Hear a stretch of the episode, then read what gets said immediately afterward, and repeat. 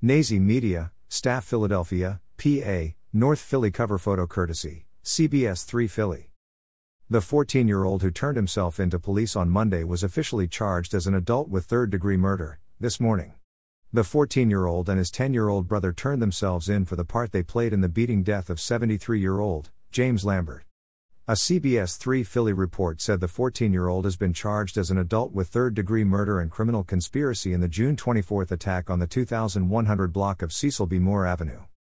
Photo courtesy CBS 3 Philly. Because he is a juvenile, we will only be referring to the 14 year old suspect as RJ.